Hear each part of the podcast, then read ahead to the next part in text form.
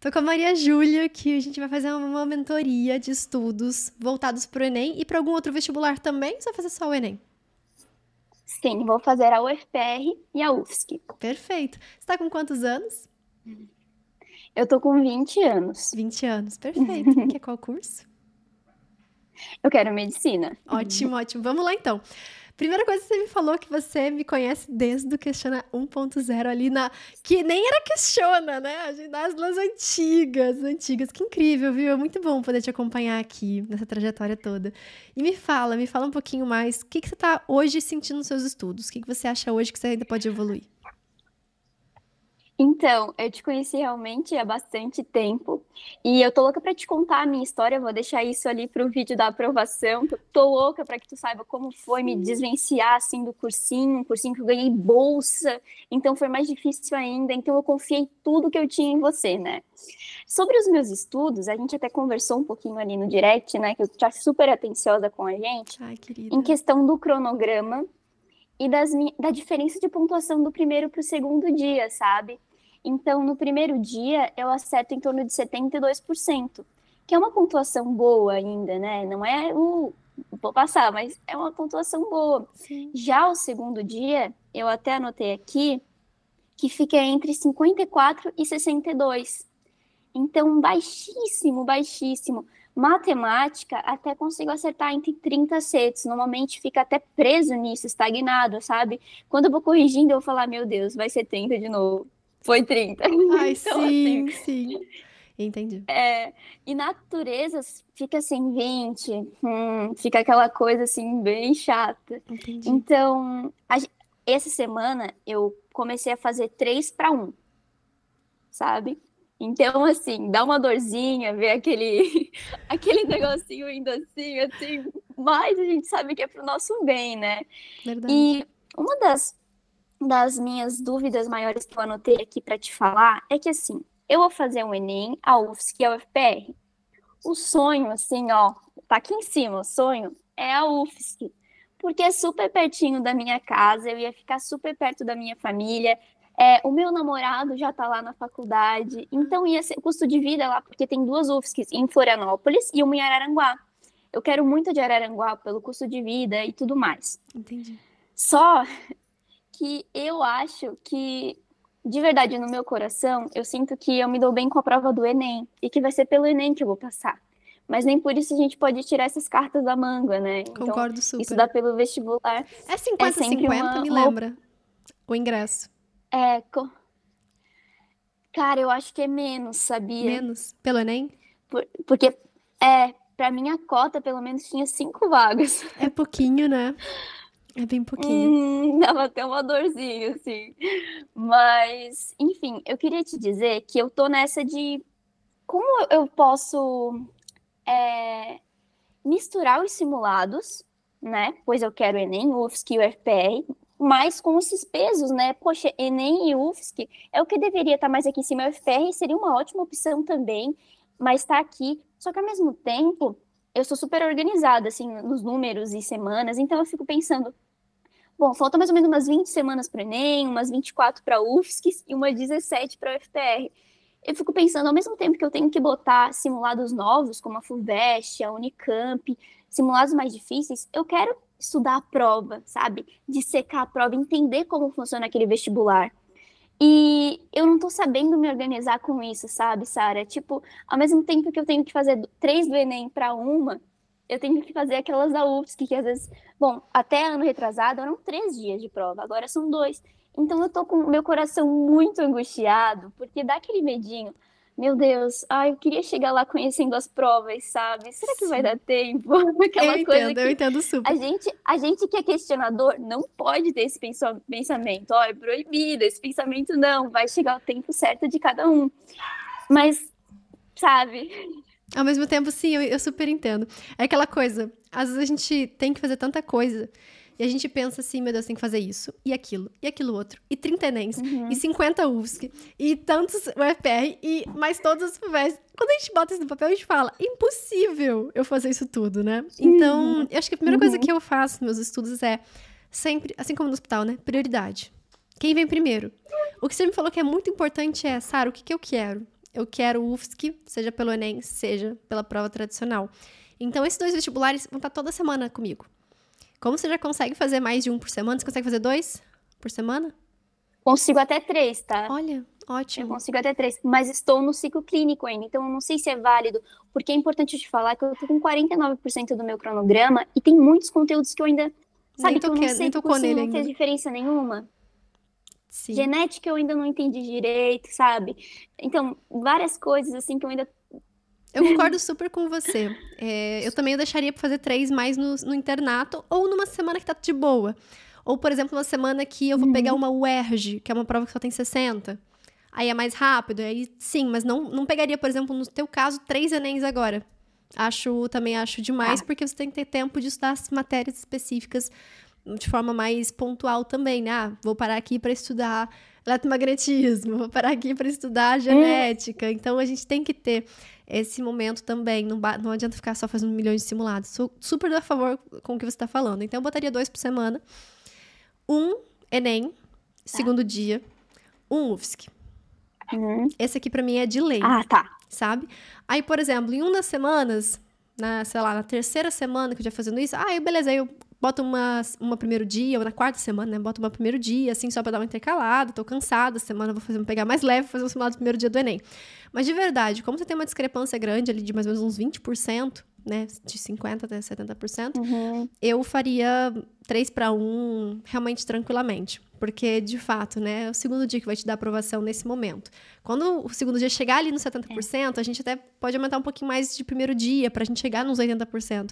Mas agora é o que eu quero justamente fazer isso. Eu quero aumentar o que tá lá embaixo. E é isso que vai te dar aprovação. Você me perguntou também sobre outros vestibulares, né? Então, como você tá nessa faixa de acertos, eu pegaria o UERJ para começar. A prova da UERJ, como são 60 questões, dá para fazer ela tipo bloquinho, né? Então, não contando tempo, ou separando 2 de 30. Então, como não é um simulado, não é uma prova que eu preciso fazer, e também a UERJ, a gente não tem problema com o tempo, então dá tranquilo para fazer assim. Ou faz 60 direto, ou divide ali 2 bloquinhos de 30, tá tranquilo também. E o que você falou é exatamente isso, sabe? Corrigir muito bem esse simulado, não gastar tanto tempo também. Quanto tempo você gasta para corrigir um simulado Enem segundo dia, por exemplo? Olha, de tempo, é que normalmente, assim, do segundo dia, eu erro umas 15 de matemática. E, assim, às vezes, assim, vai aquela razão em proporção que eu não interpretei direitinho, sabe? Um log, né? Uma trigonometria. Então, isso aí são coisas que tem muito conteúdo na internet que a gente só vê ali a resolução. Putz, foi ali que eu errei. Entendi. Eu então, sabia. Você já consegue identificar rápido onde você errou, certo? Sim. Naturezas que assim, né, eu fico, poxa, mas isso aqui eu não sabia, que bom que foi lá pro pronto-socorro que eu vou conseguir cuidar essa semana, mas eu fico pensando, são tantos pacientes, né, porque, bom, eu tenho bastante erro em naturezas, então fica aquele negócio, né, mas assim, corrijo até que rápido, sabe, eu não vou te falar que eu fico muito tempo corrigindo, porque eu deixo pro hospital, pro algoritmo, confio muito nele, né. Pode confiar mesmo. Não, perfeito. Então, você gasta, tipo, você faz num dia e corrige no outro no máximo. Você não gasta 2 dias depois pra corrigir, né? Não, às vezes até eu faço de manhã o simulado e à tarde eu já corrijo. E à noite eu já vou fazendo exercícios da enfermaria. É bom eu te falar que eu tento fazer entre 5-10 enfermarias por dia. E eu sei que parece ser muito, assim, mas é que eu quero saber os meus erros o quanto antes, sabe? Justo. E eu tenho o privilégio, graças a Deus, de poder estar em casa o dia todo, né? E estudar o dia todo. Mas foi diferente no verão, de dezembro a março, dezembro a fevereiro, eu trabalhei o dia inteiro, assim. Então eu chegava em casa, eu lembro que no meu intervalo eu falava pra minha colega de trabalho, olha aí, era um camping, né? Olha os campistas que eu vou cuidar do meu hospital. Meu Deus, eu cuidava um pouquinho. Camping, que sonho! Sim, muito legal. Só passava os motorhomes e eu ali cuidando dos pacientes, né? Então, acabou que até... Você fala muito sobre aquela porcentagem ali de coisa nos estudos, eu esqueci o nome. Índice de cura. Não, que você vai estudando todos os dias, sabe? Ah, sim, a constância. Bom, enfim, a constância. Minha constância, infelizmente, foi baixa por causa desse verão trabalhado, sabe? Uhum. Porque em março eu acabei tendo que fazer uma cirurgia, então eu fiquei meio parada, não podia baixar a cabeça, né? Então, abril foi quando eu peguei e falei, agora começou de verdade. Então, aí foi, sabe? Desengatou.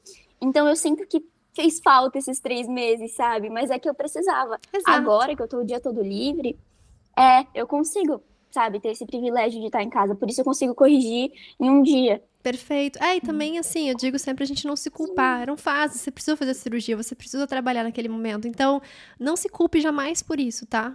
Você começou em abril, é ali que começa. É ali que, de fato, as coisas vão andar e estão andando. Então, você tem só 2 meses estudando, sabe? Isso não é um resultado ruim para quem tá estudando 2 meses. De forma alguma, sabe? Então, vamos nessa, vamos nessa. Pensando assim... beleza. Outras coisas que eu queria falar contigo também. Agora, e as outras provas, né? Foi uma outra pergunta que você fez, o UFPR e tudo mais. Como o UFPR não é sua prioridade, apesar dela chegar mais rápido, eu faria poucas provas da UFPR nesse sentido. Inclusive, uma das pessoas que eu conheço, assim, que foram melhores na UFPR, ela fez um simulado da UFPR. Eu lembro, né? Que eu saí da prova da UFPR ano passado e você abriu um direct e a menina falou assim, ó, Sara, eu acertei mais de 80% corrigindo agora. Eu falei, vai ser eu ano que vem. Foi isso mesmo. Então, assim, quando a gente estuda para todos os conteúdos, para todas as provas, é muito comum que isso aconteça. Então, mesmo que você sinta, nossa, eu não tô dando tanta importância para o UFPR, como não é a tua prioridade máxima, nem por isso você vai mal. Entende? Então, é muito comum isso. Inclusive, mas como você... É muito surreal o quanto nossa mente nos sabota. Porque é uma coisa que eu quero muito já te alertar. É muito comum quando a gente quer muito uma faculdade, a nossa emocional pesa muito no dia da prova. Enquanto que quando é uma faculdade que a gente, quase não estudei pra ela, né? Você estudou bastante, mas não pra ela. E também não é uma faculdade que você quer tanto assim, é uma segunda, terceira opção. Tu vai muito bem. Isso é muito frequente. E eu vejo muita gente passar na Fuvest, assim. Porque a pessoa não foi sorte, né? Jamais diga que foi sorte. Não. Mas foi uma preparação aliada com o emocional tranquilo. Tipo, a pessoa, vou lá fazer só porque eu me inscrevi, porque eu não estudei muito pra essa prova. Entende? Então, eu quero que você leve muito seu estudo assim. Você pensa, olha, eu já tô fazendo 2 a 3 simulados por semana. Eu tô corrigindo esses simulados. Eu tô fazendo enfermaria, eu tô fazendo pronto-socorro. Eu tô estudando pra caramba. Né? Então, não se sinta com aquela coisa de, nossa, eu deveria ter feito, tá fazendo mais. A gente sempre tem aquele sentimento de insuficiência que eu acho que você me trouxe aqui, né?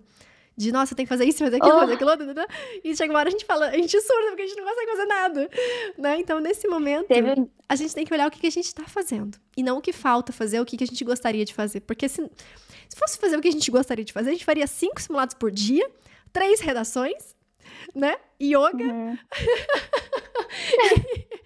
Sim, teve um dia que eu falei assim, nossa, acho que hoje eu não estudei nada, e meu namorado, olha lá no pontuário, eu fui olhar 200 questões, eu falei, meu Deus, calma aí, o dia passou assim? Como assim? Eu só tava cuidando, eu só tava jogando joguinho. Como assim, entendeu? É importante te falar sobre essa insegurança, porque a minha taxa de acerto do ano passado, assim, no Enem, foi bem engraçado o meu emocional durante a prova, né? Eu tava super tranquila.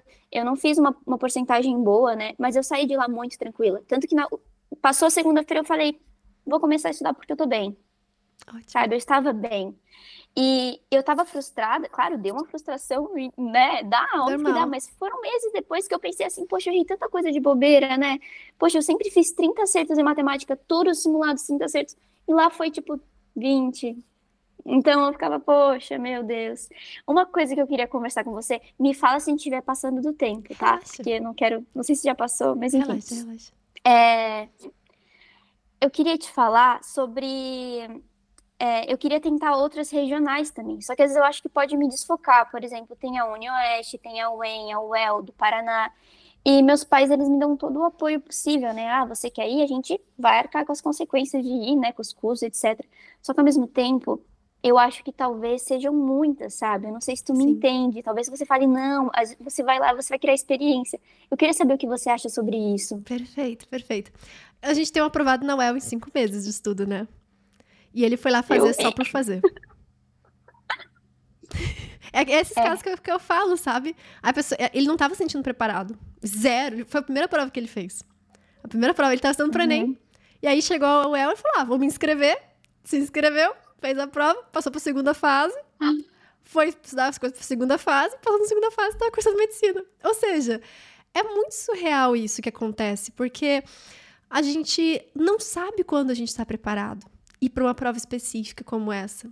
Não, a gente não se sente preparado. Tipo, agora eu vou fazer a prova porque agora eu tô preparada. Isso não, a gente passa antes de sentir isso. Então, eu acho que a primeira coisa que eu pensaria é financeiro. é um custo danado se deslocar e pagar as provas e tudo mais. Então, eu botaria isso na balança. Quais provas faz sentido, quais provas não faz sentido, financeiramente mesmo. O primeiro critério que eu usaria. Segundo critério que eu usaria em relação ao dia da prova. Quanto mais passada, melhor. Né? Então, tem uma prova agora em julho, ótimo. Né? Se tem aquela prova que no ano passado também teve... Acho que era final de semana teve uma prova, depois na terça teve uma outra prova, depois teve o Enem, depois teve... Assim, foram umas... Sim, não lembro nem qual prova que era. Foi Fuvest, o Enem tinha uma outra no meio dos dias do Enem. Não lembro qual que era, num feriado. Então, assim, nesses casos, eu também pesaria. Faz sentido eu sair do Enem num domingo, me deslocar para um lugar na segunda, fazer uma prova na terça, voltar para fazer outro Enem no outro domingo? Aí talvez eu não faria, se não fosse na minha cidade mesmo, né? Se fosse na minha cidade, talvez eu faria. Provavelmente eu faria. Mas se eu tivesse que me deslocar, é muito, muito trampo. Então, acho que aí eu realmente abriria a mão. No geral, eu falo para, assim, a gente tentar fazer pelo menos umas 5 provas. Porque a gente tem a gente consegue distribuir elas bem. A gente consegue fazer simulados delas, nem que seja um, nem que sejam 3, mas a gente consegue fazer simulados delas. E a gente consegue, então, distribuir nossa ansiedade, também pra gente não jogar todo o peso de um ano numa prova só. A gente consegue aumentar nossa chance, porque cada prova é um resultado único, não depende das outras, então se a gente for mal em uma, né? Vida que segue, que é muito comum também. É muito comum a gente ir mal em uma das provas que a gente faz. E às vezes passar numa outra. Então, é uma coisa que eu recomendo. Recomendo fazer várias provas, só considerando isso. Financeiro e deslocamento nesse sentido de uma muito pertinho da outra e vai ser muito cansativo. Aí, nesses casos, eu não faria. Agora, se tem uma em agosto, tem uma em janeiro, tem uma em novembro, vai. Mesmo não se sentindo preparada, mesmo não tendo estudado focado para essa prova. Vale a pena fazer. Quantas pessoas passaram que não estavam focando naquela prova que ela passou? É muito comum. Fechou. Eu vou fazer isso, então. Então tá bom. Fechou, Sarinha. Eu só queria finalizar, tipo, que você é incrível. Ai. Assim, tu vai ganhar muitos prêmios ainda, muitas coisas pra ser valorizada, assim, porque é incrível. Eu já me sinto de prêmio pra isso. Eu já tenho todas as minhas recompensas. As pessoas precisam te conhecer. Ai, obrigada mesmo, viu? De coração. De coração. Imagina, beijo, bons estudos. Sarinha, eu que te agradeço. E confia naquilo que você sabe. Vai para essas provas, quero muitos resultados aqui positivos. Você vai, com certeza, muito longe, tá bom? Um beijo enorme para ti. A gente se vê. Tchau, tchau. Tchau.